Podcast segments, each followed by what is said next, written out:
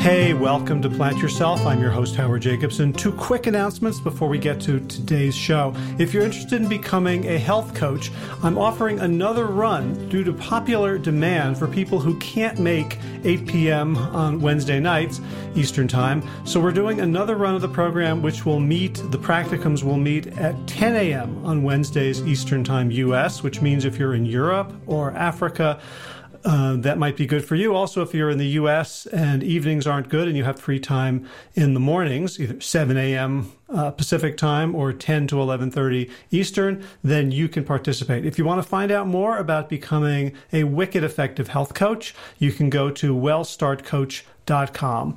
Second thing is, if you're not aware of it, Josh LaJaunie and I have a book that is free on Amazon Kindle. It's called Sick to Fit. And if you just go to Amazon and search for Sick to Fit, you'll be able to download it for free and read it on any Kindle enabled device, even a phone, smartphone, tablet, computer whatever. All right, let's get to today's episode. This is the Plant Yourself podcast. I'm Howard Jacobson of plantyourself.com and wellstarthealth.com. This podcast is part of my mission to help you lead a delicious and depression free life. So today's guest is a repeat. It's Dr. Linda Carney, MD. She returns to the podcast to talk about a holistic approach, a lifestyle approach to treating depression. Because it turns out that, yeah, there's all these adverse childhood events, there's genetic predisposition, there's traumatic shit that life throws at us. And despite all these things, we do have choices and tools and strategies to prevent and recover from this debilitating mental condition. You know, through uh, cognitive behavioral techniques, we can begin to approach and change our thought patterns.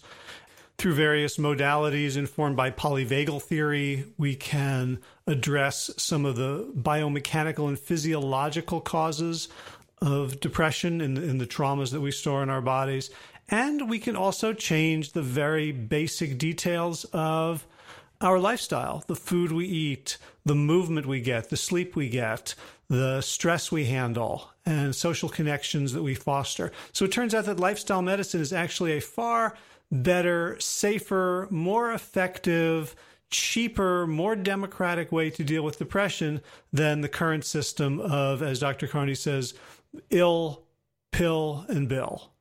So, this was an in person interview on the grounds of the North Carolina State University following the PPOD, Plant Based Prevention of Disease Conference, uh, this May 2019. So, this has been in the archives for a little while and it's seeing the light of day today. Now, because we were on a balcony, the, all the rooms were, were empty for the summer, and so there was a tremendous amount of ambient reflection and echo. So we went outside, and so we got a little bit of wind noise. We got some bird song. We got some really annoying ATVs removing trash from trash cans. Uh, I tried to edit out as much of that as I could, um, but you know. Dr. Carney's pearls of wisdom are clearly audible throughout and will more than compensate for for any annoying background hums, buzzes, and uh, vehicular sounds. Only one quick item of business before we get to the conversation, which is WellStart Health is starting a new cohort this coming Monday, July 8th, 2019. And we're actually pre starting on the evening beforehand, the Sunday the 7th. If you've been listening to this podcast for a while and you've really been sort of toying with the changes and approaching and avoiding and getting all gung ho and slipping back and you're really ready to change the trajectory to go from this oscillation back and forth to a progress orientation towards a goal check us out it's at wellstarthealth.com slash program and you sign up now. We're still doing our special, giving out those free Bluetooth blood pressure cuffs and scales. So you and we can both uh, check on your progress and make sure that you are moving in the right direction. So again, wellstarthealth.com slash program. Um, do it this week and you can jump aboard the coming cohort that starts on July 7th slash 8th. All right, so let's get back to it. It's time for a conversation about depression and about how we can overcome it with tools as close as our thoughts and our forks and knives. So without further ado, Dr. Linda Carney, welcome back to the Plant Yourself podcast. Hi, thank you very much. I'm delighted to be here. Yeah, and here, by the way, so you'll, you'll be able to hear the birds. All you ornithologist listeners out there will can, can write in and tell me what kind of birds we got. Uh, we are on the campus of uh, North Carolina State University following the PPOD conference, the Plant Based Prevention of Disease conference, where you gave a talk that was, and I, uh, I wasn't at the conference, just sort of around the edges, but in talking to people, there was a lot of buzz about your presentation.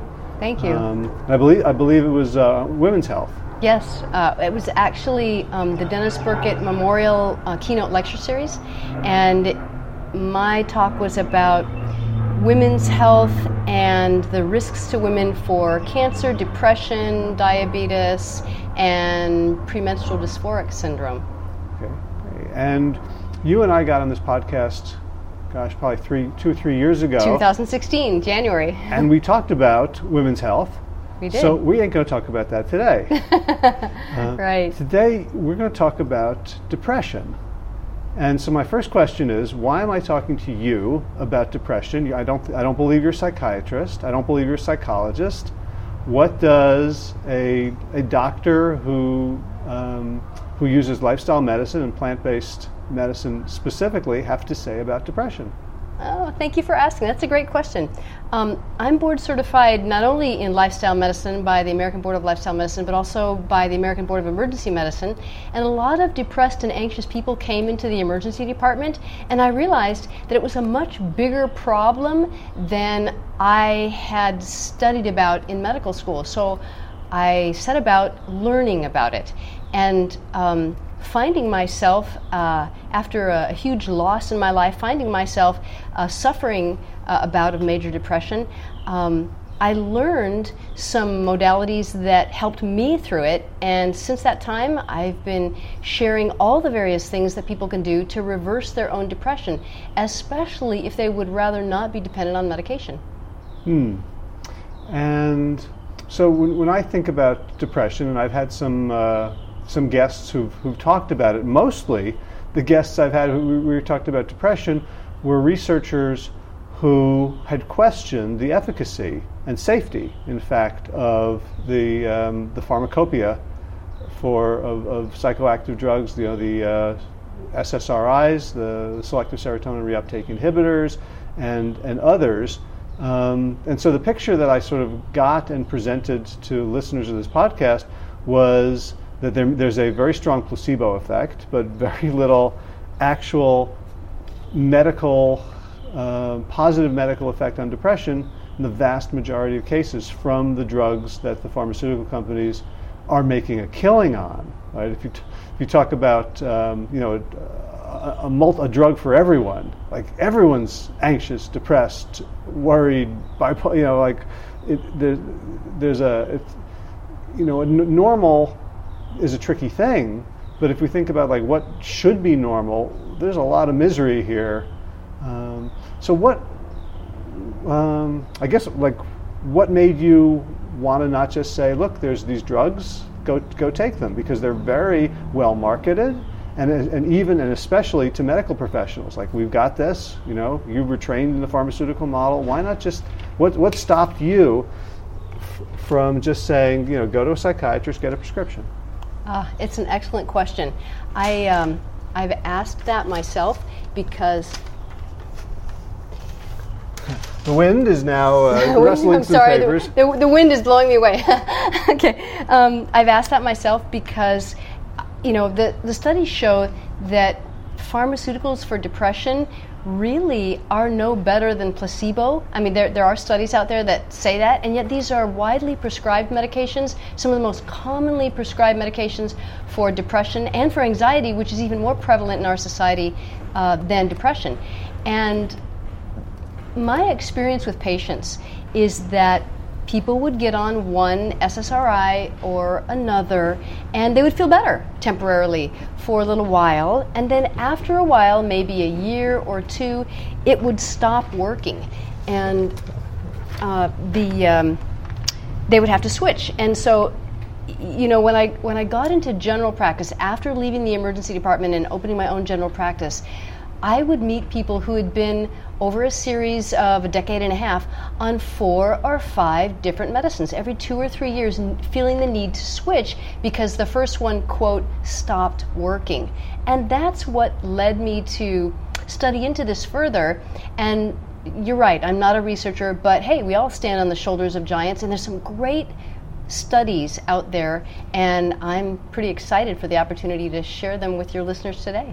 Cool, cool. And I think, and let's, and we're going to focus specifically on like non-psychological treatments. Is that more or less right? Like, um, uh, we have a little bit to say about i have a little bit to say about psychology but yes there's a bunch of other things besides counseling because not everyone has access to counseling not everybody can afford it mm-hmm. yeah and, and also as i'm thinking like you know we, we, we have a mind body split right in our in our culture in our society so there's this you know there's certainly more stigma around depression, anxiety than there is about high cholesterol, high blood pressure, heart disease. There sure is.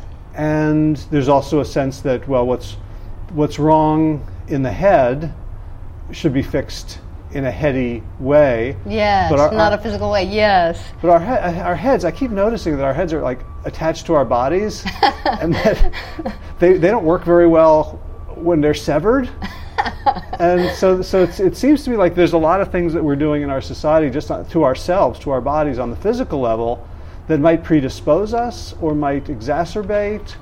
Um, you know, I, am thinking about like you know the polar. I remember reading about the depressed polar bear in the Central Park Zoo. So how does a polar bear get depressed? Well, you put him in the Central Park Zoo yeah. and feed him weird stuff, and you don't let him roam around and like be, live, be a polar bear. Yeah. And when you look at humans, we're certainly not being humans.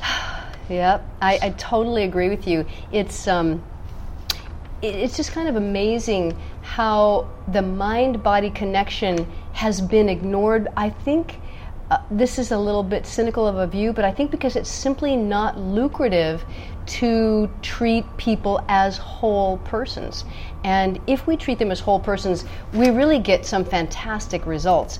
But it's uh, it's not as lucrative as ill pill and bill. I will have to admit that. Just popping down some some notes here. Um, so let's let's let's start like uh, with a good with a good medical question, which are so what are the factors that that cause depression or lead to it? Oh, excellent question. Um, you, you, you, put it on a piece of paper for me to ask. I, don't want to. I don't want to take credit. This is. I did, didn't I? Because I, uh, you know, I, love. Um, this fact that we're doing this conversational style, and there are 10 different things I'd like to say about the causes of depression. I'm going to give credit to Dr. Neil Nedley, who wrote a fantastic book called Depression the Way Out. And he's an internal medicine doctor, but he noticed that a high uh, a high number of his patients suffered with anxiety and depression in his internal medicine practice. So he studied over years, and you know there were hundreds of factors that cause depression, but they all can be boiled down into about ten different categories. But let me just, you know, not to monologue here, but let me just talk about two of them, and these are the two that we can't do anything, cannot do anything about, okay. and those are genetic. So we certainly cannot change our genetics, and developmental. In other words the way that we were raised. And uh, studies show that when children are raised in single parent families, that is correlated with a higher risk of later depression and anxiety in life. So uh, there are a lot of different styles of raising children, and the way that we were raised does play a difference into our future risk for de- depression and anxiety. Right. So I hadn't heard the research about uh, single parent homes, but I, have certainly seen the research on ACEs, right, on adverse childhood events. Yeah, absolutely, absolutely. Um, mm-hmm. You know, yep. I, I, would I don't know what the what the controls were in the single parent homes, but I'm sure you know the the dual family home where the dad is uh, you know drunk and violent is pro- is probably. Oh, certainly. I'm not saying that every um, you know every child raised with two parents ha- had it rosy. You know, so certainly there are there are two parent families that are not as healthy as one parent families. Absolutely, absolutely.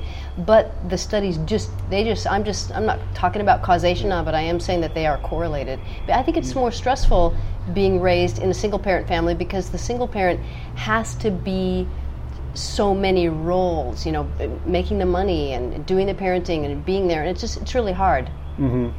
Right, and this is and this is research on in the United States where we're sort of fiercely atomized as families, right? So Very we're, not, much. we're not in vi- villages anymore where everything's kind of fluid and right. everybody's your aunt and uncle. Right. That, that's the word that came to mind when you said that. We are very compartmentalized. We're not in the village, and so yeah, it is. It is harder. Mm-hmm. All right. So we've got we've got and we say we say genetics. Um, specifically, uh, th- there are like what do do we know like. Um, how how causal that is, or like uh, is there a gene? Like if you if you sequence someone, you can say, oh, you're probably going to be more depressive, or or let, let's say they're raised healthy. Like I don't even know if you if this is anything you you you know about, but what I'm curious about is like for me, pretty much all genes have a positive intent in their intended environment. Like someone who would who would be depressed in this society might be more cautious or introspective or like what? Like I don't want people to think that oh I'm broken, right? Uh, right, right, and certainly, um, although the difficult news about the genetics is if you had a parent that committed suicide, that is highly correlated with a greater risk of major depression in your life, according to the studies. And so, is that genetic? Well, you know, sometimes schizophrenia runs in families, sometimes uh, depression runs in families. And um, many people feel that, well, if I've got genetics and I was raised in a home with a lot of adverse child events, okay, am I doomed to depression? Do I have no hope?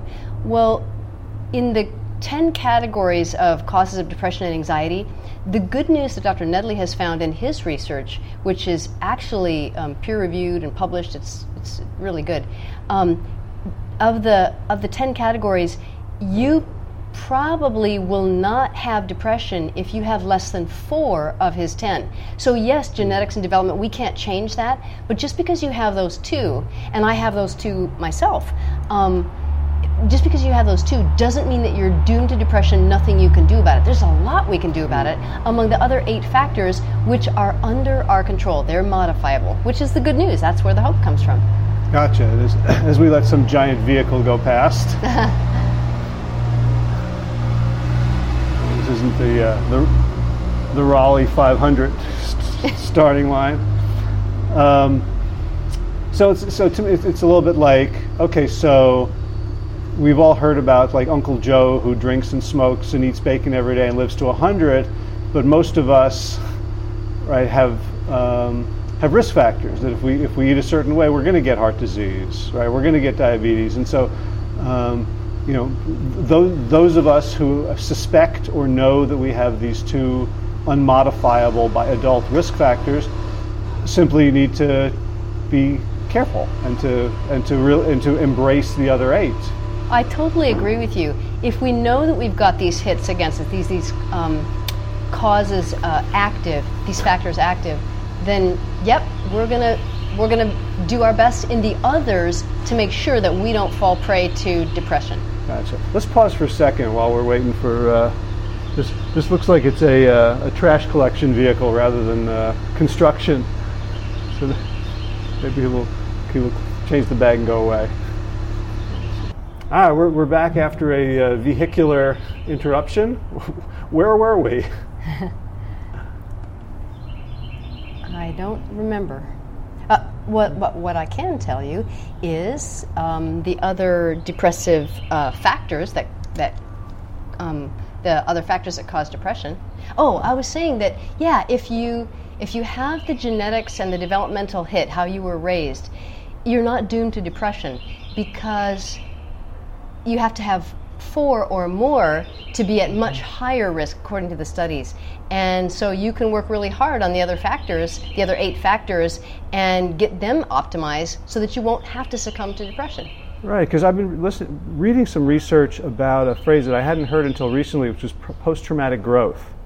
And so the question, you know, came up in sort of studies of uh, soldiers, some of whom ha- developed PTSD, post-traumatic stress disorder, and others uh, were resilient and had the same experiences and used them to essentially become stronger. Mm-hmm. And so that, you know, that afraid what, what doesn't kill us. Makes right? us stronger, absolutely. Sometimes. yeah. Right? So maybe it's these other eight factors that determine whether someone with the loaded gun of genetics and some adverse childhood uh, experiences, it becomes, you know, grows through through the trauma or or succumb. So, so what what are the other seven, other eight? All right. Um, well, there's lifestyle factors such as that that we can definitely incorporate, such as exercise. And if exercise were bottled into a pill, it would be the world's bestseller because nothing can do for anxiety and depression what exercise can do according to the studies.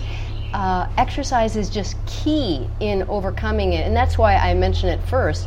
If you can get sunlight and fresh air while you're exercising, that's an even better bonus. So, oh, sorry, here comes. I'm starting. I'm starting to not like that vehicle. So, uh, one of the factors, um, one of the 10 factors is lifestyle. And into lifestyle fits um, 30 minutes of sunlight every day, fresh air every day, and exercise. And exercise is so important. Study after study documents that uh, exercise has a great deal to do with overcoming or preventing anxiety or depression.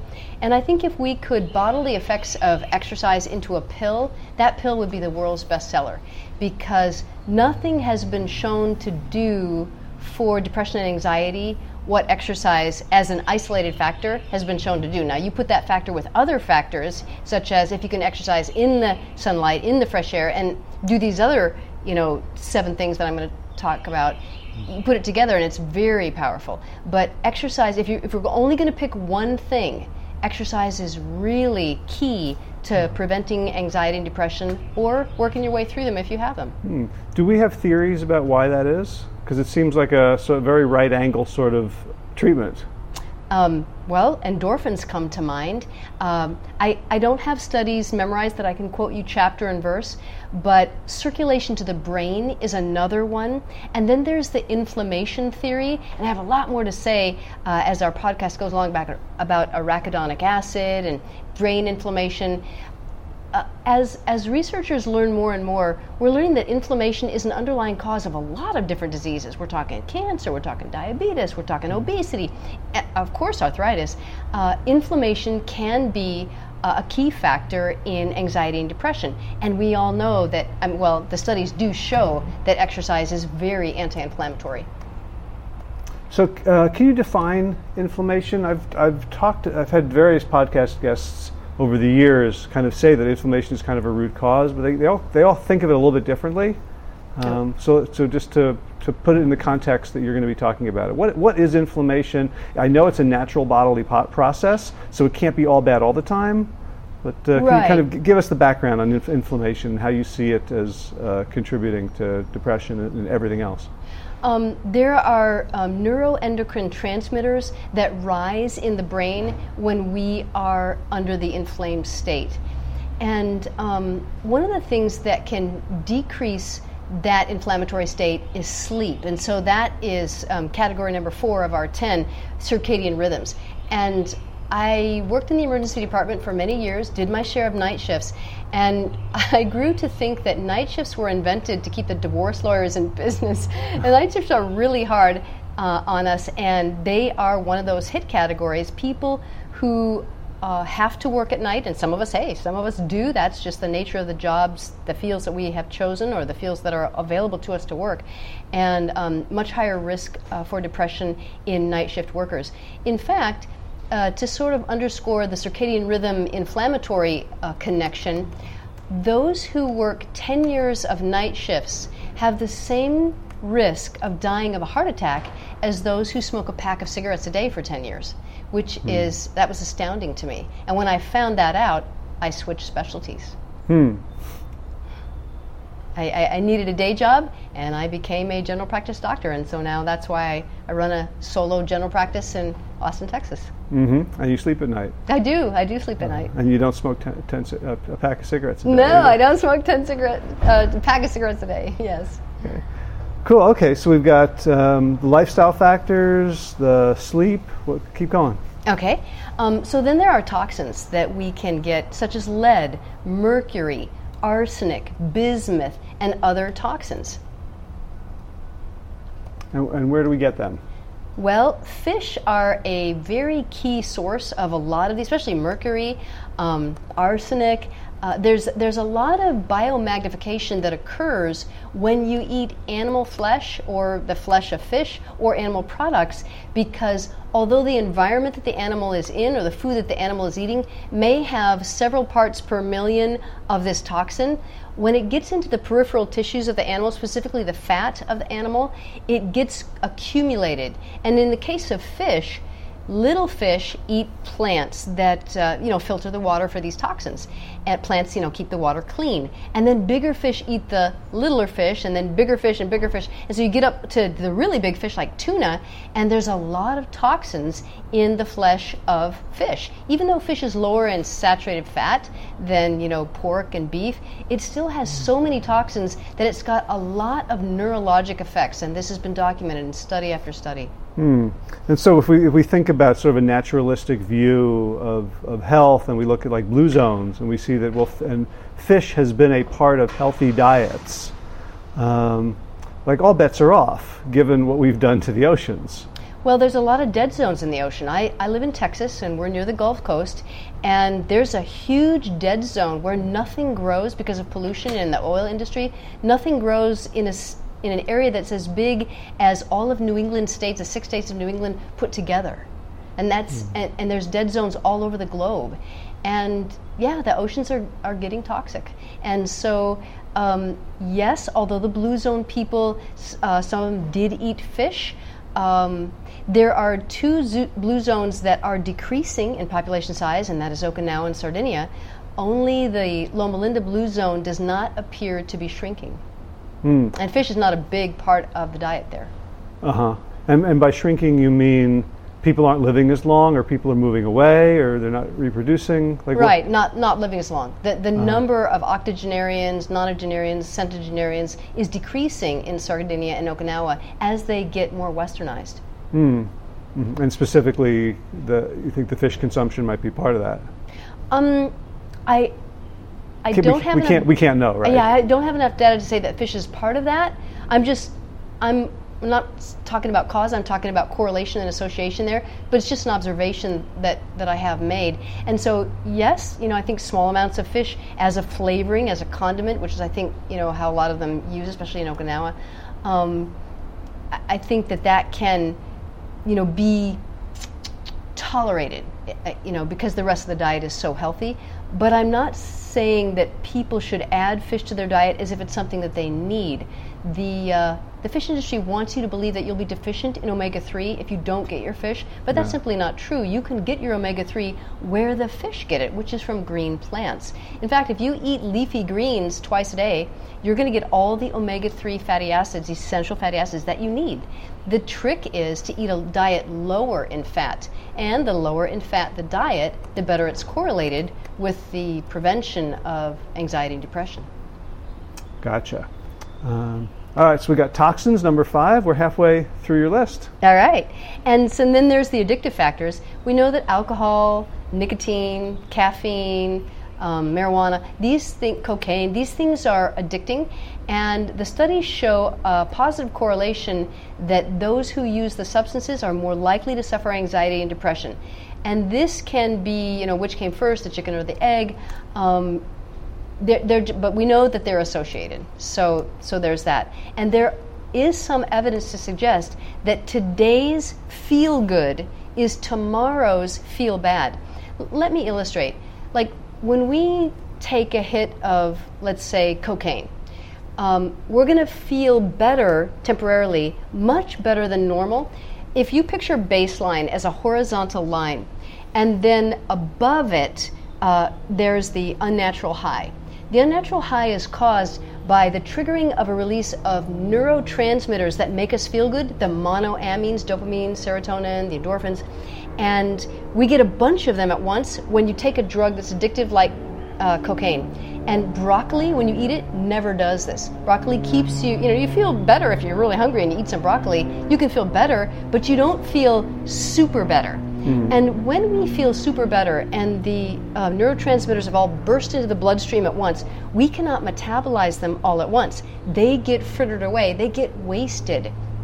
And Thus, you get depleted so that as time goes on, you're sinking down below. Picture a diagonal line from the unnatural high to the unnatural low, and that diagonal line goes right through that horizontal baseline. And then in the future, maybe it's a day, maybe it's a week, maybe it's a year, depends on other factors, but in the future, there you are at the unnatural low, and you're depleted of your feel good chemicals. You're depleted of endorphins, you're depleted of dopamine, serotonin, the other feel good chemicals, and you'll do anything to get back to baseline. You just want to feel normal again. This is the basis of addiction because people know that when they took the drug, whether it was the, the caffeine or the nicotine, they felt better yesterday, and today they just want to feel normal.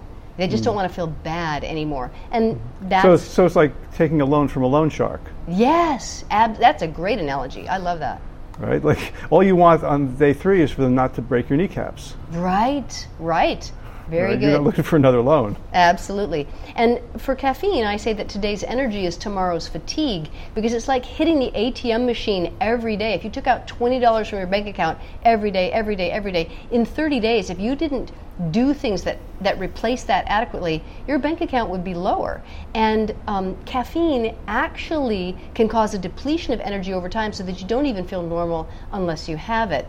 And my patients who give up caffeine and switch to a low fat, oil free, plant based diet of whole unprocessed foods, they find that within a few months they have more energy than they ever had while they were using caffeine regularly each morning. Hmm. So my understanding was that um, when you're when you're doing a you know a high on a regular basis, whether it's you know dopamine producing hyperpalatable foods or psychoactive drugs, that what happens is you become habituated to the high, and so baseline starts feeling yucky. But you're saying we're, we're, not even at baseline. No, no, you're absolutely right, Howard. I'm not saying that my explanation was the only explanation. There's a lot of factors in play here, and yours is equally valid. We do reset our set point to be accustomed to a higher degree of stimulation. And when we don't have that higher degree of stimulation, you're right. Baseline does not feel normal for us. Mm-hmm. But but you're saying that it's, it's like when we when we look at the levels of chemical in our bloodstream, functionally we are in fact below baseline. We are right afterwards. We so are, and and uh, and later on, if we have time, I would love to talk to you about how to get more serotonin into your brain. Okay, yeah, because um, p- the pills don't seem to. Yeah, they're, to they're, they're they're predicated on trying to prevent the breakdown of serotonin, but and that's why everybody feels better initially. But as time goes on, they stop working. You get mm-hmm. habituated. Right. Or or that or your brain is going, okay, we, we gotta we gotta work harder. Right. Right. Because right? because we we know what normal is, and this drug doesn't. Right. Right. Okay, so four to go. All right. Um, there are medical reasons why people become anxious or depressed. Hepatitis C is highly correlated with anxiety or depression, and so is a stroke. I mean, it's you know you gotta you can you can intuit that one. You know that people with uh, physical losses, loss of abilities, loss of the ability to speak or walk, that could set you up for depression because it's a loss. Diabetes itself is an inflammatory state, and that's correlated with depression and anxiety. Terminal cancer, I mean that's kind of obvious, and then head injuries also. So those are uh, things that you know, there's there's hope for some of these things that when we eat a whole foods plant-based diet that is um, free of oils and, and low in fat, we can help ourselves to avoid some of these medications. And I have seen, you know, some of them can be reversed. Like I've seen people get their function back after a stroke if we get them soon enough. And I've seen diabetes type 2 completely reversed. I've seen head injury patients um, make dramatic recoveries and be able to return to uh, full functioning. Mm, through through uh, the, the, the, the supportive diet. Absolutely, absolutely. And if I could talk about um, social, so the social hit is when you go through a big loss. Um, th- th- that absence of support, whether your spouse died or you became divorced or, or whatever the loss is, you know, maybe the loss of a sibling, that's another um, hit category for depression. Mm. And then there's um, the hits to the frontal lobe. Meaning? Well, like, tra- like, traumatic injury, or actually, these kind of hits are psychological hits, um, focusing on hopelessness or thinking of yourself as helpless. jumping to conclusions, overwhelming yourself. That's a big one today. Um, Self labeling yourself negatively, undervaluing the rewards, um, perfectionism, um, low frustration tolerance. So these sound, these, these sound like the category of um, dysfunctional thoughts of cognitive Exit. behavioral therapy. Absolutely, absolutely. And that is one of the key things that has been shown to help because um, cognitive behavioral therapy has um, a lot to help you with this hit category. To uh, these hits to the frontal lobe, we have a lot that we can do, and, and there's a lot of hope in cognitive behavioral therapy. In fact, cognitive behavioral therapy in head to head studies with the pharmaceuticals have found to be equally ec- efficacious. They're, they're just as good as the pills. Right. Although that's a pretty low bar. That's a low bar. Considering it's just, it's just as efficacious as uh, sugar. True, but um, they're no worse than the pills. Right. But but um, I'm trying to remember if I, I think I saw a study about cognitive behavioral therapy plus exercise. Oh, absolutely. When you combine these modalities, then you get success rates like 98%. And So I'm, going to ask a little bit. Of, I think it might be a risky question, which you can feel free to uh, not want to answer. Um, but you know, so you're talking about like marijuana, cocaine. I've seen some preliminary research done by by MAPS, by the the Psychedelic Society, um, on combining therapy with a hit of a psychedelic. Have, uh, have you looked at any of that research? um, most of that research is short term data and um, kind of like the bariatric studies. Um, bariatric surgery patients do very well at one year, but you get five years, 10 years out, and the data isn't so good. And I, that was my sense when I read those studies that you're talking about. Mm-hmm. Meaning that we don't have enough data yet, or that it's a short-term effect uh, because they haven't changed something more fundamental about how about the ideology and Well, I don't know if this is confirmation bias on, on my part, but um, it could be that um, it's, it's worse for you to take cocaine. But yeah, I think it needs to be studied. okay. So I think we're at number nine. Yes, we are, and that is nutrition. And so, a whole food plant based diet without oil and low in fat, uh, with a variety of fruits and vegetables, plenty of starches, has really been shown to be a great asset in helping people to prevent anxiety and depression and overcome it. So, um, and, there's there's many different reasons why this is, and I and I'd just love to talk about the uh, the various uh, factors of what makes this work. Yeah. Before we get there, what's what's the strongest evidence? Because I had this conversation, I want to say a year and a half ago, and there was a lot of sort of like putting together little puzzle pieces, but there was I, there was nothing that I found that was like a, a strong piece of evidence. Oh, excellent. First, I'd like to tell you about kind of the reductionist method of, you know, the little pieces. I'd like Great. to tell you about uh, the research on folate versus folic acid supplements, uh, the research on monoamines, the research on arachidonic acid, and all of these relate to um, the plant-based diet. And then I'd like to tell you some studies that were prospective cohort studies that you know, while they're not as rigorous as randomized clinical trials, dietary patterns do make a big difference, and we've got some really great studies that I'd love to get into. Great. Get Let's- into talk about that. Let's, let's do it. All right. Well, the first thing I'd like to talk about is monoamines. Monoamines such as serotonin, dopamine, norepinephrine, these are our feel good chemicals. And in the brain, there is a, en- an enzyme called monoamine oxidase, and it breaks down excessive amounts of monoamines because you really don't want too much monoamines.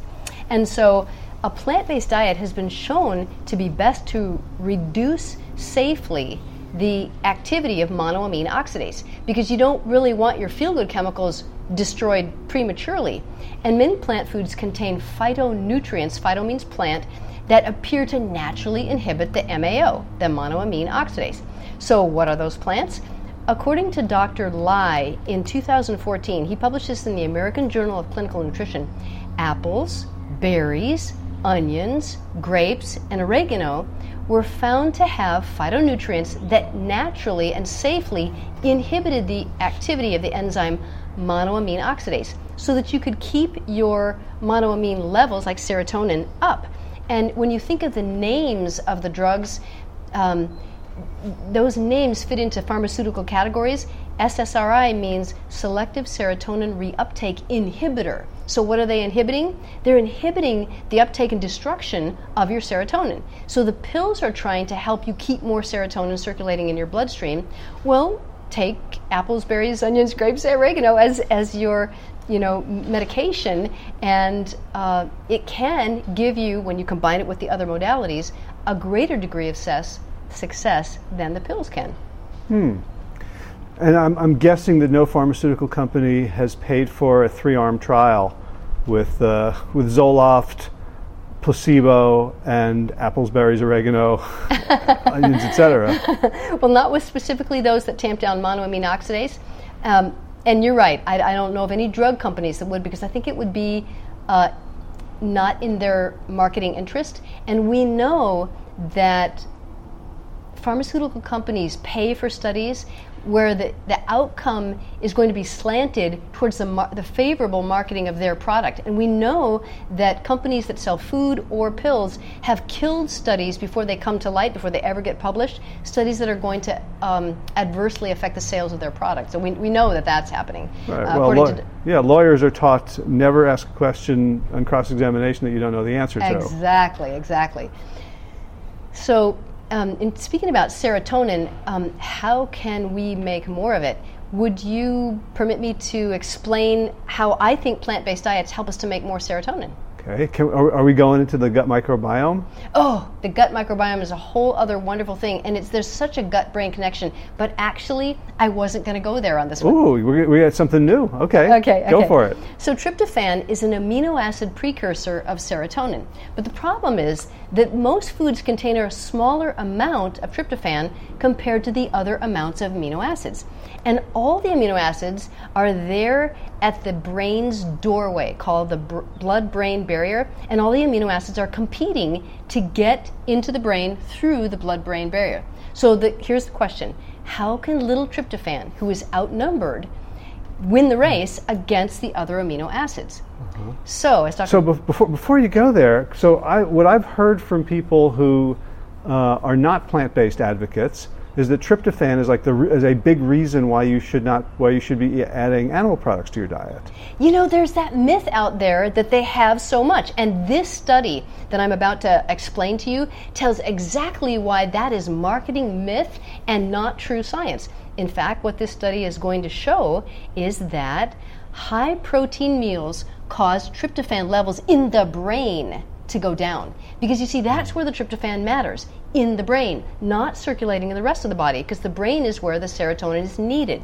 And high carbohydrate meals caused tryptophan levels in the brain to go up.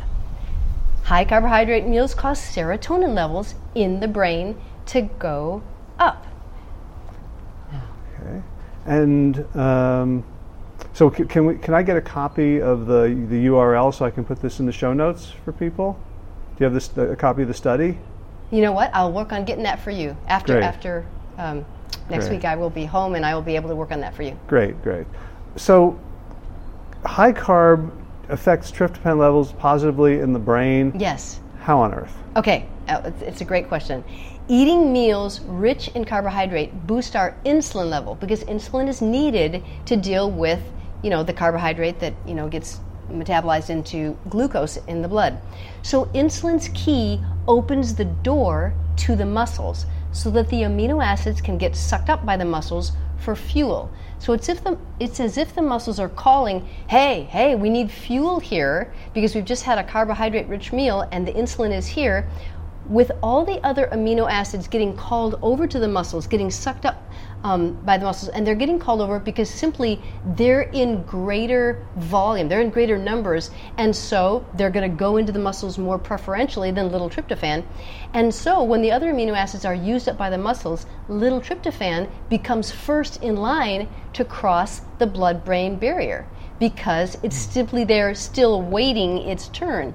And carbohydrate rich meals boost brain levels of tryptophan, and that's how they increase brain levels of serotonin.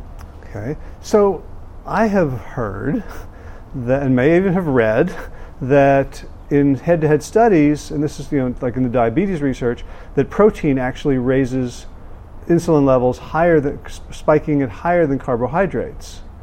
Oh, that's an excellent, excellent thing to, to bring up. I'm really glad. So, let me explain how animal protein meals make you less happy and plant protein meals make you more happy by boosting serotonin levels. When we eat animal protein, it's as if um, there's gum dried in that lock in muscle's door that I spoke about. And so insulin cannot work. And so blood sugar levels rise even higher. And the pancreas is like it's tasting the blood flowing by, saying, oh, that blood is too sweet. And that's a problem. Why is it a problem? Because the high glucose levels turn the artery walls sticky, like cotton candy or honey. And This that's is like the, the saccharide, sugared, right? When the, when the blood becomes sugared a little bit? Yes, when- when there's- I guess, which is the uh, what, what A1C is measuring. Right. And so, with the glucose levels high, the, the pancreas produces more and more and more insulin, but it's ineffective because the doors are locked against it, and insulin's key will not fit in the lock in the door because the animal protein is like a gum dried in the lock. And so you're right, insulin levels do rise. I routinely measure fasting insulin levels in my patients who are on standard American diet, and many of the young people who have normal blood sugar levels and normal hemoglobin A1Cs, that's the three month average of blood sugar levels, they have very high rates of fasting insulin. Mm-hmm. Gotcha. So, so that the it's it's it's not the insulin that lets the tryptophan into the brain. It's the insulin working properly in the locks of the of the muscle cells. Right. So if everything's working right, um, just statistically, more of the other amino acids will go into the muscles, and so tryptophan can can make its way into the brain. Absolutely. That is how plant based diets um, make you happier. That is how greens blunt the blues. So how, like I'm thinking I'm, now I'm thinking from the perspective of the the plant, right? So so that want you know wants to be evolutionarily happy, and so makes berries. For, and makes them sweet so that humans want them, and also makes the, makes us happy when we eat them because it and they're- puts tryptophan in the brain. How come that doesn't work as reliably and as fast as alcohol, cocaine, um, Snickers bars, Kit Kats. Yeah. Like, why, don't, why aren't we positively addicted to berries? I think that's a great question. I think that whole unprocessed plant based foods that are low in fat really don't have enough calorie concentration to hit our pleasure center and flood all these neurotransmitters into the bloodstream as much as hyperpalatable foods that are you know, a lot of sugar added, refined sugar, uh, uh, salt, fat. We, we know that the studies show that we get a better dopamine hit, a better release of dopamine when you have higher calorie concentration foods.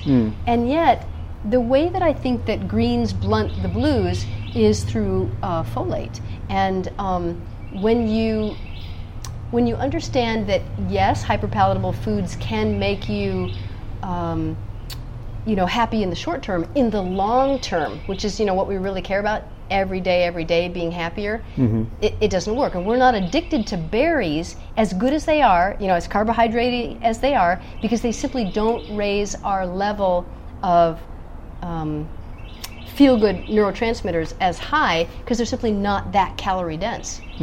So, in fact the berries are trying to, like, they're trying to seduce us a little bit. Mm-hmm. Like, "E- Yeah. Eat us and we'll make you real happy. yes Even, even though we're not, gonna, we're not nearly as filling uh, as a sweet potato. right right yes sneaky little buggers. yes and they're colorful they're, they're trying to attract our eye Right. for, those, for those of you who are not colorblind. yes yes Um, you see what I, what I have to do to, to, to, to see color. So I'm pointing at my, uh, my bright blue pearlescent nails. Um, so, yeah, folate, is that the, the end of the folate story or is there more to it? Oh, yeah. Um, folate comes from foliage, which is leafy greens, but folic acid comes from pill supplements, or it could be liquid.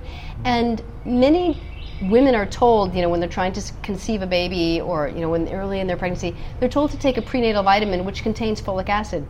I don't tell my patients to do that. I tell my patients to eat leafy greens at two different meals a day hmm. because folic acid supplements have been found to increase the risk of breast cancer 153%.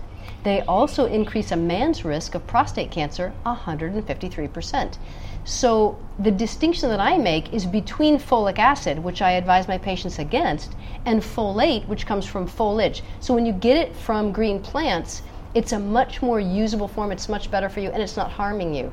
So I ask my patients not to take the commercially prepared um, prenatal vitamins. You know, they can they can get their um, iodine from you know sea vegetables, which are leafy greens. They can they can get their folate from leafy greens, cooked or raw. Hmm. And does that uh, does that include like lettuces or just? Yes, uh, even iceberg lettuce. I'm not saying that that's the epitome of healthy, but even iceberg lettuce has folate and mm-hmm. it does have nutrients in it. Yeah, but us whole food plant based snobs, we would we would like not eat the iceberg lettuce and not have like not have anything, right? Like if it's there, it's like you know if, you, if the only place you're you know you're driving down Route 95 and the only place is a McDonald's, and you're like, can I just have the uh, onions, uh, pickles, tomatoes, and iceberg lettuce? Like there's a meal. Yeah.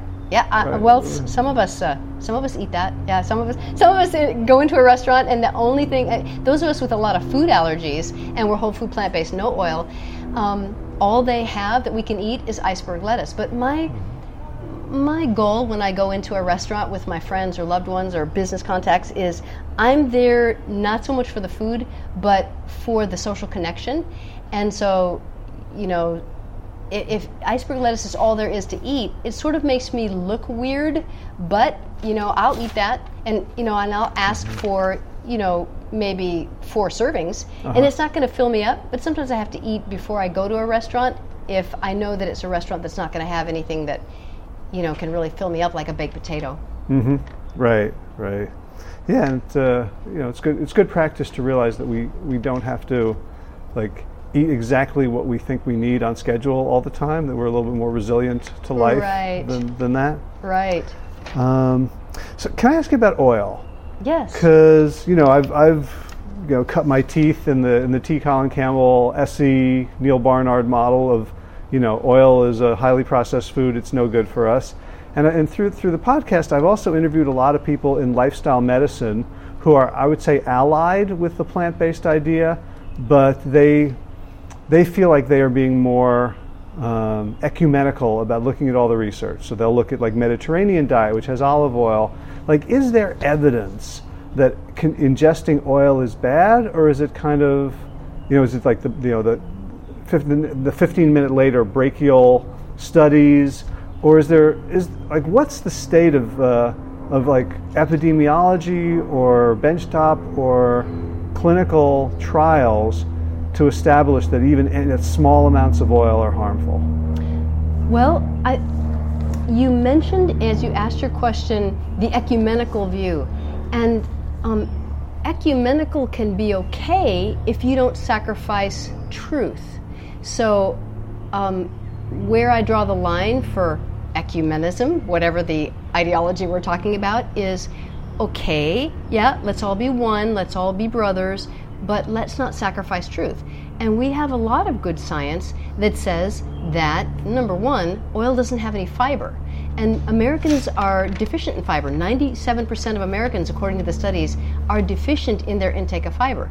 So that's number one against oil. As good as it is, 100% of its calories are from fat. It is the most calorie dense, calorie concentrated food on the planet, about 4,000 calories per pound. And since most Americans are suffering overweight, um, if they eat little bits of oil, it can really torpedo their weight loss efforts.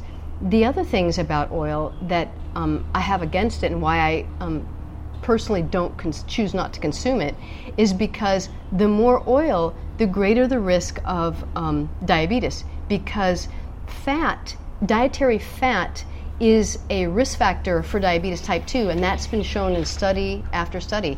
And there are people who reverse um, diabetes type 2 even without going plant based if they will simply get their diet low enough in calories from fat as a percentage of total calories. And uh, nuts, seeds, um, coconut, um, oil, these are just very, very high in fat. Dr. McDougall says that the fat that you eat is the fat that you wear, and I tend to agree with him.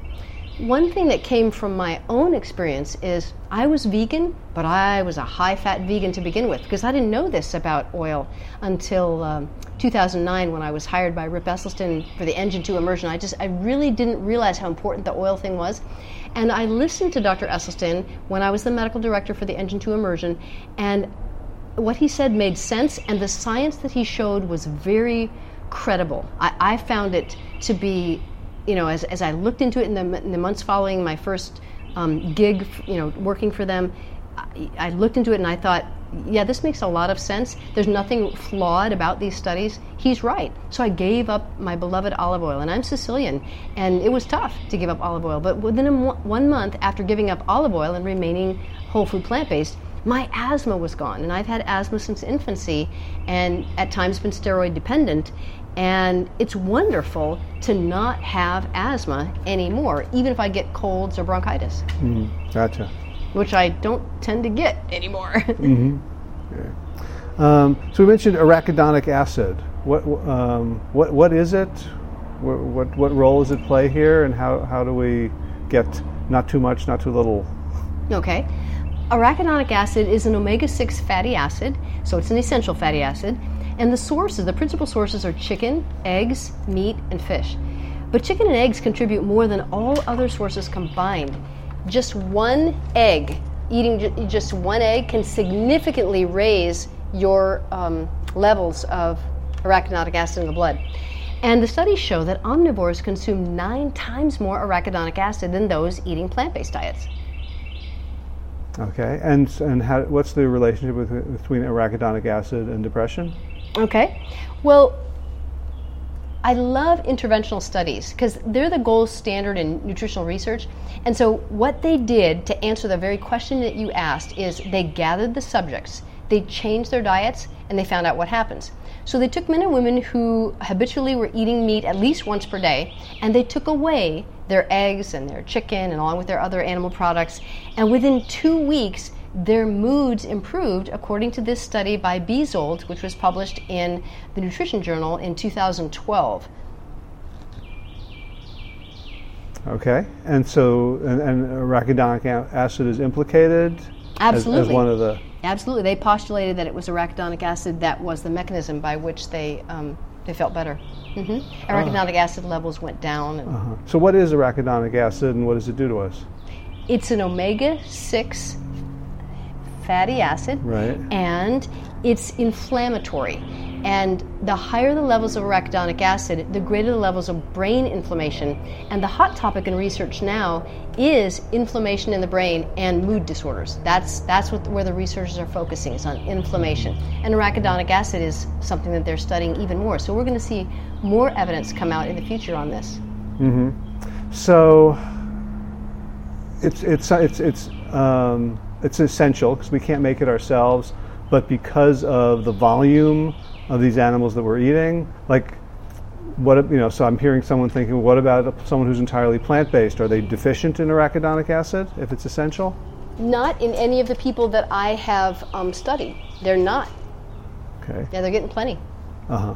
In fact, um, I will tell you that I measure um, omega three profiles. Uh, I, I, think Quest Diagnostics Lab has the very best one because not only do they give you actual levels, but they give you low risk, moderate risk, and high risk. And so I, I really like that. That's very meaningful for the patient. They can sink their teeth into that.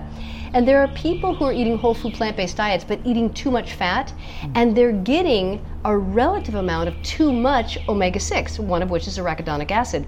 And that makes them look relatively deficient in EPA. And so they're in the high risk category. Mm. And hmm. they're saying, wait a minute, why am I in the high risk category when I'm eating a whole food plant based diet? Well, it's too much coconuts, too much nuts, seeds, maybe oil, you know, the, the vegan margarine and, and, and, and the vegan uh, cheeses and butters and that kind of thing, uh, the, the Vegenaise. And n- not that I have anything against Vegenaise, but it is made from soybean oil. And these things are going to make the difference for some people who are genetically predisposed to anxiety and depression. Hmm. And so I've, I've been seeing in the last couple of years the idea that vegans are going to be deficient in like ALA or EPA or in some like we can get all the all of the omega threes that we want, but we we don't convert them efficiently, so we should be taking supplements. I have found flaws in those research that I, I do not believe that there is any research that shows that taking omega 3 supplements or eating fish is going to make you live longer, prevent memory loss, stay more well. There is no evidence that has convinced me that that is true. However, it does sell a lot of supplements, and the $11 billion supplement industry has invested a lot of money into making people think that they should be scared that if they become whole food plant based, they're going to be deficient in um, EPA and DHA. You know, okay. a- ALA, the right. pre- I'm, t- I'm trying to remember. I thought I saw a, uh, a nutrition facts video by Dr. Greger suggesting that it wouldn't hurt to to supplement with, with ALA. You think that, uh, I don't know if you've seen that or if you've seen the research it's based on, but you're. I have, and I love Dr. Greger, and I'm not going to say anything against him. However, well, we're talking we're talking about evidence and evidence, and, and, and interpretation. We're talking, we're talking about evidence. I have not been convinced by those studies that anyone needs to supplement with DHA or ALA if they will eat a whole food plant based diet with leafy greens at two different meals a day. Now, is that all I eat? No. Um, when I went to the Engine 2 immersion, I learned about the importance of eating greens for breakfast. And so my breakfast is I have veggies for breakfast.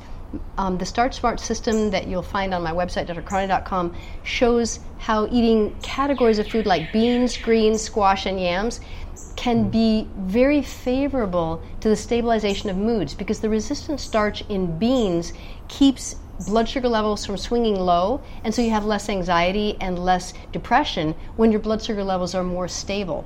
And so, um, it, we, and we had some fascinating results at the Engine 2 immersion. We, we took the employees of Whole Foods Market, about 100 at a time, to a beautiful resort north of Austin, Texas, and we fed them a diet without meat, dairy, eggs, oil, alcohol, and uh, diminishing amounts of caffeine as the week went by. My staff drew the blood on Monday and Friday, and the results were great. Blood pressures came down, and weights came down, and and uh, cholesterol levels. You know, they would drop like 100 points in five days.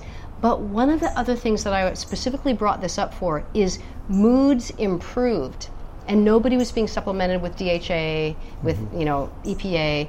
And when I test people who, like me, eat extremely low amounts of fat, because I eat, you know, very little fat, and I have patients such as I have Ken, my oil-free, whole food plant-based type 1 diabetic, and he never eats any nuts, any seeds. He doesn't take uh, supplements besides B12. Um, he is not deficient in vitamin D, he's not deficient in vitamin E uh, or K, and he's not deficient in EPA, DHA, ALA. He's not deficient in any omega 3 fatty acid. Really, the thing is, when people eat too many nuts and seeds more than they can handle, they're going to have a relative deficiency. That's what this test is going to come out looking like because they're having too high of a ratio, too, too much omega 6 compared to omega 3. And really, that ratio should not be higher than 4 to 1 omega 6 compared to omega 3. Mm-hmm. So, so one, one way we can be deficient is to take in too much of something else right. that throws us out of balance. It does. Gotcha. Yep. Um, so, what about these studies that show that plant-based diets are effective against depression? Like, what's what's what's the best you got? Oh, the Smiles trial by Dr. Jacka, and that came out in January of 2017. Uh, love that study because although they were not completely whole food plant-based in this study, they were nearly so. They had very minimal amounts of animal protein, and the people rated their um, MADR scores. Uh, what's that? Uh, yeah, knew you would ask that. Sorry, blanking. well, just what is it? I don't need the uh, the acronym. Yeah, it's, but it's, a, it's a measure of depression. It's, it's, it's a measure of depressive symptoms, mm-hmm. uh-huh. and uh, the S stands for symptoms, and, um, and M stands for measurement. oh, pff, me- measurement of anxiety and depressive. Um, anyway, symptoms. Anyway, and so those scores of anxiety and depression symptoms went way down after the five weeks of the trial. It was a really um, impressive study. Uh, I don't remember the N number, but it was sig- significantly high that when, uh, when I studied it, I was quite impressed, and I wasn't the only one. Wow. So, I mean, one thing that comes to mind is an objection to a study like that is that if we if we if we're doing a drug, we can give people a placebo, but if we're, if we're changing people's diets, we can't we can't really placebo a diet. Um, and it looks like you know maybe 70 to 80 percent of the healing effect of just about anything is in the mind. Yeah. Right. So is so you know like the the SSRIs get good numbers except compared to placebo. Uh-huh. Um, so are there are there like trials where people are put on like an Esselstyn diet? Because one, of the objections to his 2014 Family Medicine paper about you know 198 consecutive people um, going you know getting his intervention and most of them you know reversing or doing really well was that there was no placebo and that you know having Essie stand in front of you, and Essie and Anne and lecture you for five hours right, could could change the way you think about your symptoms. Is there is there any sort of head to head trial with people believe they're getting you know like keto versus paleo versus uh, Mediterranean versus whole food plant based, where everybody in every arm thinks they're doing the right thing? I really think that that's a great question and needs to be studied more. I think the closest thing we have to that is the Adventist Health Study 2. And Adventists make a very unique group to study because, by and large, most of them don't use tobacco, um, most of them don't use alcohol, but only um, about 50% of them are vegetarian, and of that, only 8% are vegan. And so w- the researchers studied the different groups, each of whom thought that they were doing what was very best for them. Hmm. So that answers your question about, you know, placebo controlled. It's not really placebo controlled, these are, you know, uh, prospective studies and population studies, but there was way less depression scores and anxiety in the uh, vegans and the whole food plant based eaters. And of those, um, even a smaller percentage were oil free, low fat. But, and so, you know, further research certainly needs to be done, but that's uh, one thing. And then Dr. Beezhold has done other studies, and I believe, mm, I'm not going to guess on what year that was published because I don't have that in my memory, but there was a 62% odds of decreasing your risk of depression by adopting a whole foods plant based diet, according to Dr. Beezhold's other study. Great.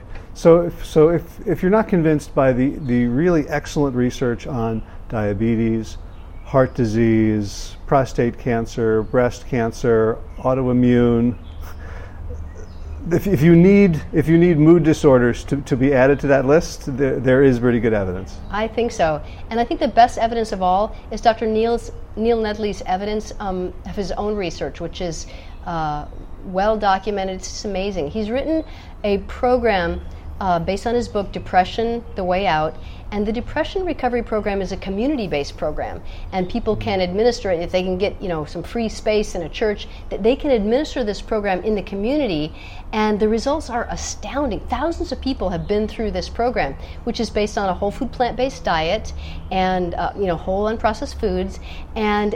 Exercise is part of it, and listening to classical music is part of it.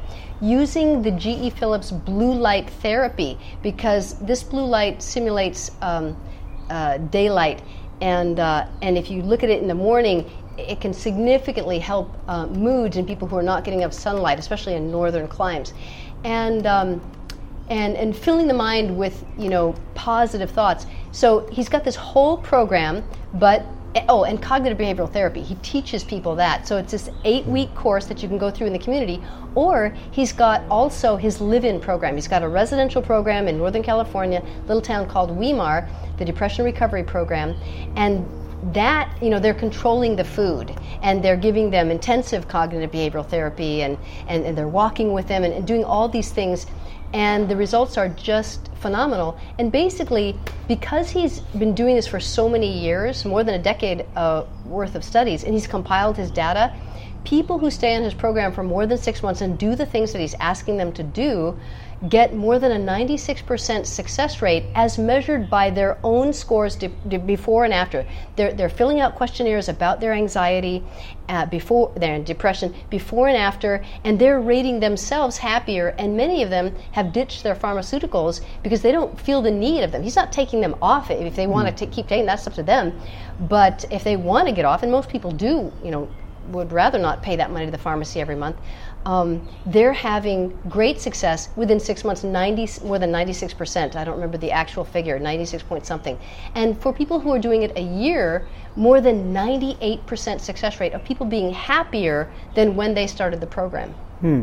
And this is available, is it a, a peer led program? It sounds like you'd need someone, a psychologist to to teach oh yeah the they absolutely have um, licensed psychologists with master's degrees doing the um, cognitive behavioral therapy absolutely he's got those hired and they're for his residential however for the community it's a, it's a turnkey operation that even those of us who are not credentialed in psychology, those of us who you know buy his program, it's you can uh, download the uh, DVDs as streaming, and there's eight different ones for e- one for each week, and there's workbooks that people go through. So sort of a chip for It's depression. like yes, it's like CHIP, the, Uh-huh. the Complete Health Improvement Project. It's absolutely like that because Dr. Nedley, when he realized he'd found something so powerful to change people's lives for the better, he wanted to bring it to the masses. I mean, the guy is very altruistic. My hat is off to him. and he's whole food plant based. Yes, he is. Yes, It's he so, is. it's so nice to discover someone who's like good in some other field who's also aligned in this one. Absolutely. And he's got, um, in the New Start program, which is also offered at Weimar, he helps people reverse their diabetes. He helps people um, with other challenges, lupus and, and multiple sclerosis and all these, you know, asthma and sinuses and allergies, overweight, acne, all these things improve on a whole food plant based diet at his program. He's got a phenomenal program there. You should check it out. New Start.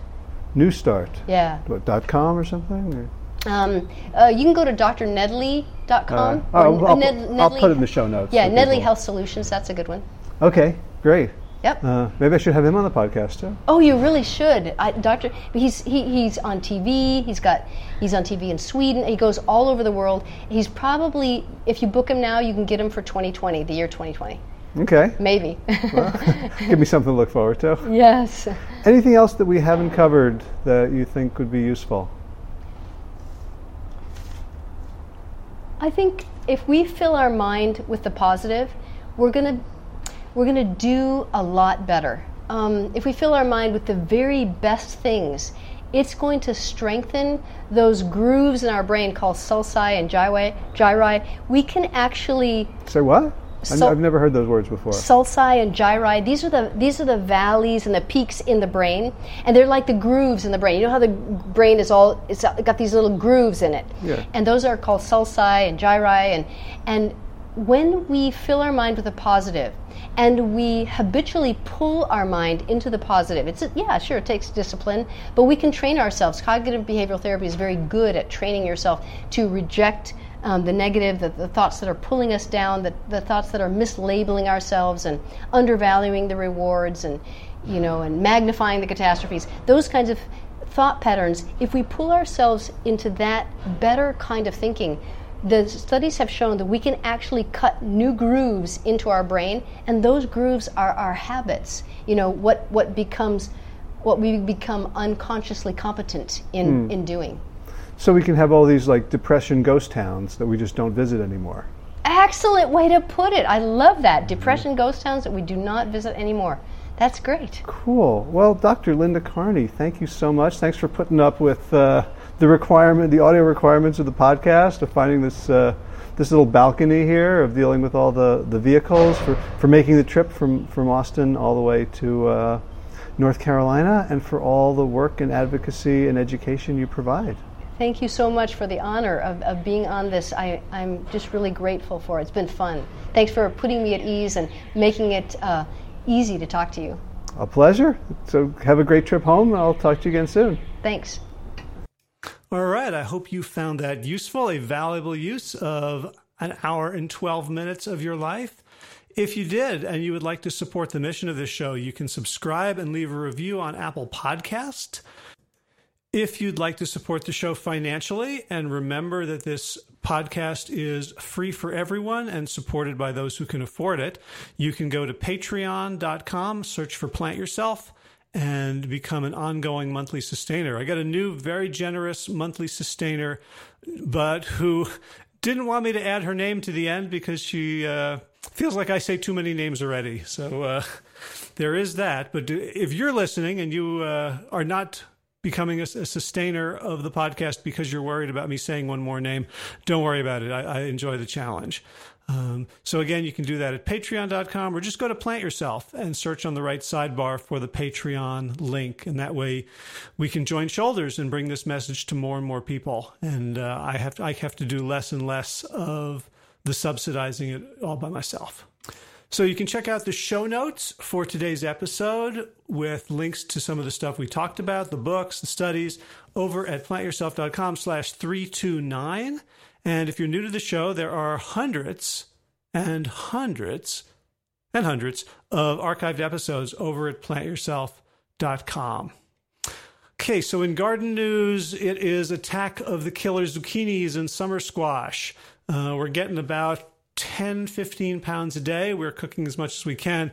Uh, if you like squash, summer squash, and you live within 100 miles of North Carolina, you should come and jump in your car and come and get some. Um, email me first, please. Um, also, we're getting a lot of eggplant, uh, about, I would say, a pound and a half, two pounds of blueberries a day. And so it's, you know, dog days of summer. And uh, we're still working on keeping the deer out. We have a a seven and a half foot fence running all the way around the garden, but it uh, it doesn't seem to be uh, completely deer proof. And uh, because it's made of this hard plastic called Tenax, I'm constantly going and fixing bits of it with more zip ties. So. Um, anyone got any ideas, humane ideas to uh, encourage the deer to eat from other people's gardens, let me know. In running news, I joined a gym. I got a free month thanks to my running buddy Gary down the road. Got a free month at O2 Fitness, so I am just doing rehab. Josh showed me how to do a 15% incline on a treadmill. And uh, so I'm doing that at about 2.7 to 3.5 miles an hour for about an hour. I'm also swimming. And hopefully by the end of a month, I shall be, I shall be ready to return to some competition. I sort of have my eye on a 50K slash 50 miler through the streets of New Orleans, which I believe is the third weekend in October. So uh, hopefully I'll be ready for that. So big appreciation, of course, to, let's listen to it for a second. Hmm, Sabali Dawn, The Dance of Peace by Will Ridenour. Check out willridenour.com for more of his beautiful music. Thanks so much, Will, for letting me use this gorgeous song as the theme music for the Plant Yourself podcast. And of course, thanks to all of you Plant Yourself podcast patrons. There's a new one whose name I will not be saying, but I can say all the other ones. Here we go.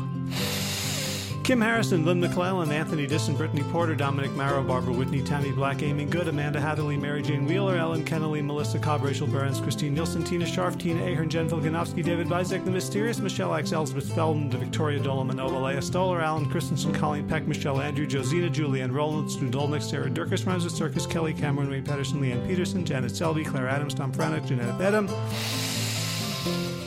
Gil David Donahue, Blair Cyber, Dorona Vizov, Gio and Carolyn Argentati, Jody Friesen, Ruth Ann Thunderbrook, Misha Rosen, Michael Warbeck, the equally mysterious Tracy Z, Alicia Lemus, Rebecca Hughes, Val Linneman, Rhymes with Cinnamon, Dick Harper, Stephanie Holmes, Martha Bergner, Nicole Ramsey, Susan Ahmad, Molly Levine, the inscrutable Harry R., Susan Laverty, the Panda Vegan, Craig Kovic, Adam Sharf, Karen Burry, Heather Morgan, Ashley Corcoran, Kelly Machia, Dan Norton, Bonnie Lynch of Plant Happy Oregon, Sabina Kurtzels, Nigel Davies, Marion Blum, Teresa Copel, Shell Rutledge, Julian Watkins. Reed O'Connell, Brian Sheridan, Shannon Hirschman, Kate Rolls, Linda Ayat, Julie Langholm, Hedda Card, Isa Tuzin, Wakani Hainline, Aaron Greer, Alicia Davis, Aviva Lael, Heather O'Connor, Carolyn Jensen, Sherry Olakoski of Plant Power for Health, Karen Smith, Scott Morani, Karen and Joe Crabtree, Tanya Lewis, Kirby Burton, Teresa Carell, Kevin McCauley, Elizabeth Rothschild, Kelly Baker Miracle, and Jesse, Cheryl Dwyer, Jenny Hazelton, Jan Valerie Peltier, Peter W. Evans, Colleen Harrison, Justine Divitt, Joshua Schummermeyer. Dennis Bird, Darby Kelly, Laurie Fanny, Linnea Lundquist, Valerie Humble, Deb Casilla, Emily Iconelli, Levy Wallach, Rosamund McEntee, Dan Picorni, Stephen Leenan, Patty DiMartino, Mike and Donna Kartz, Deanne Bishop, Bilberry Elf, Gunter Schmidt, Marjorie Lewis, Kelly Molden, Tricia Adams, Ian Murr, Nancy Sheldon, Lindsay Bayshore, Gun Marie Hagan, Kent Tracy Gullidge, Laura Heaton, Meg from Mama Says, Rochelle Kennedy, Joan Borstein, and Diana Goldman for your generous support of the podcast. That's it for this week. As always, be well, my friends.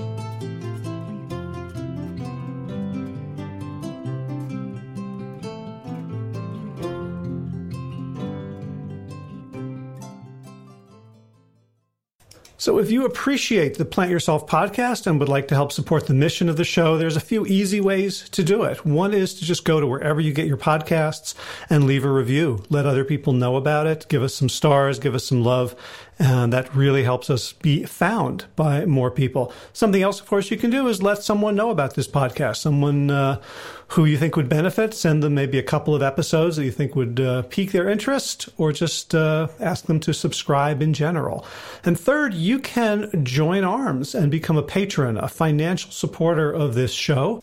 You may have noticed that there's no advertising in the show and it's free for everyone and it's supported, paid for by those who can afford it. So if you would like to make a one time contribution or an ongoing monthly pledge, you can do so at plantyourself.com slash gift. All right, time for thanks. Thanks to Will Ridenour for allowing me to use his beautiful song Sabali Dawn, The Dance of Peace. You can find more of Will's music at his website, willridenour.com. And of course, thanks to all of you Plant Yourself podcast patrons. Kim Harrison, Lynn McClellan, Anthony Disson, Brittany Porter, Dominic Maurer, Barbara Whitney, Tammy Black, Amy Good, Amanda Hatherley, Mary Jean Wheeler, Ellen Kennelly, Melissa Cobb, Rachel Barons, Christine Nielsen, Tina Sharp, Tina Ahern, Jen Filikanovsky, David Vizek, The Mysterious, Michelle X, Elspeth Feldman, Leah Stoller, Alan Christensen, Colleen Peck, Michelle Andrews, Josina, Sarah Durkis, Rhymes with Circus, Kelly Cameron, Wayne Pedersen, Janet Selby, Kara Adams, Tom Franzek, Jeanette Benham, Gil Lassert, David Donahue, Blair Cyber, Torona Vizo, Gio and Carol Argentati, Jody Friesner, with Ann Thunderberg, Misha Rosen, Michael Warbeck, the equally mysterious Tracy Z, Aviva L, Alicia Lemus, Rebecca Hughes, Val Linneman, Rhymes with Cinnamon, Nick Harpers and Martha Bergner, Susan Ahmad, Molly Levine, The Inscrutable Harry R, Susan Laverty, The Panda Vegan, Craig Kovic, Adam Sharf, Karen Burry, Heather Morgan, Kelly Machia, Deanne Norton, Bonnie Lynch, Plant Happy Oregon, Sabina Kurtzels, Nigel Davies, Marion Blum, Teresa Copel, Julian Watkins, Breed O'Connell, Shannon, Hirsch, Shannon Hirschman, Linda Ayat, Holm Hedegaard, Isa Tuzawa, Connie Hainline, Aaron Greer, Alicia Davis, Heather O'Connor, Carolyn Jensen, Sherry Orlikowski of Plant Powered for Health, Karen Smith, Scott Morani, Karen and Joe Crabtree, Tanya Lewis, Kirby Burton, Teresa Carell, Kevin McCauley, Elizabeth Rothschild, and Jesse, Cheryl Dwyer, Jenny Hazelton, Valerie Peltier, Peter W. Evans, Colleen Harrison, Justine Divitt, Joshua Summermeyer, Dennis Bird, Darmy Kelly, Laurie Fanny, Linnea Lundquist, Valerie Hummel, Emily Iaconelli, Levy Wallach, Rosamund McAtee, Dan McCorney, Stephen Lehman, Patty DiMartino, Mike and Donna Kartz, Deanne Bishop, Bill Brielf, Gunter Schmidt, Marjorie Lewis, Kelly Molden, Tricia Adams, Ian Kramer, Nancy Sheldon, Lindsay Bayshore, Gunn Marie Hagan, Tracy Gullich, Laura Heeden, Meg from Mama Says, Rochelle Kennedy, Diana Goldman, Stacy Stokes, Ben Savage, Michael Kay, Holly Butler, Diana, David Hughes, Connie Rogers, Claire England, Sally Robertson, Param Ganchi, Amy Daly, Brian Tourville, Mark Jeffrey Johnson, Josie Dempsey, Karen Schmidt. Pamela Hayden, Emily Perryman, Olga Sidorowska, Allison Corbett, Richard Stone, Lauren Vaught of Edible Musings, Aaron Hasty, Sean Owen, Sagar Nayak, Erica Piedra, and Danielle Roberts for your generous support of the podcast. That's it for today. As always, be well, my friends.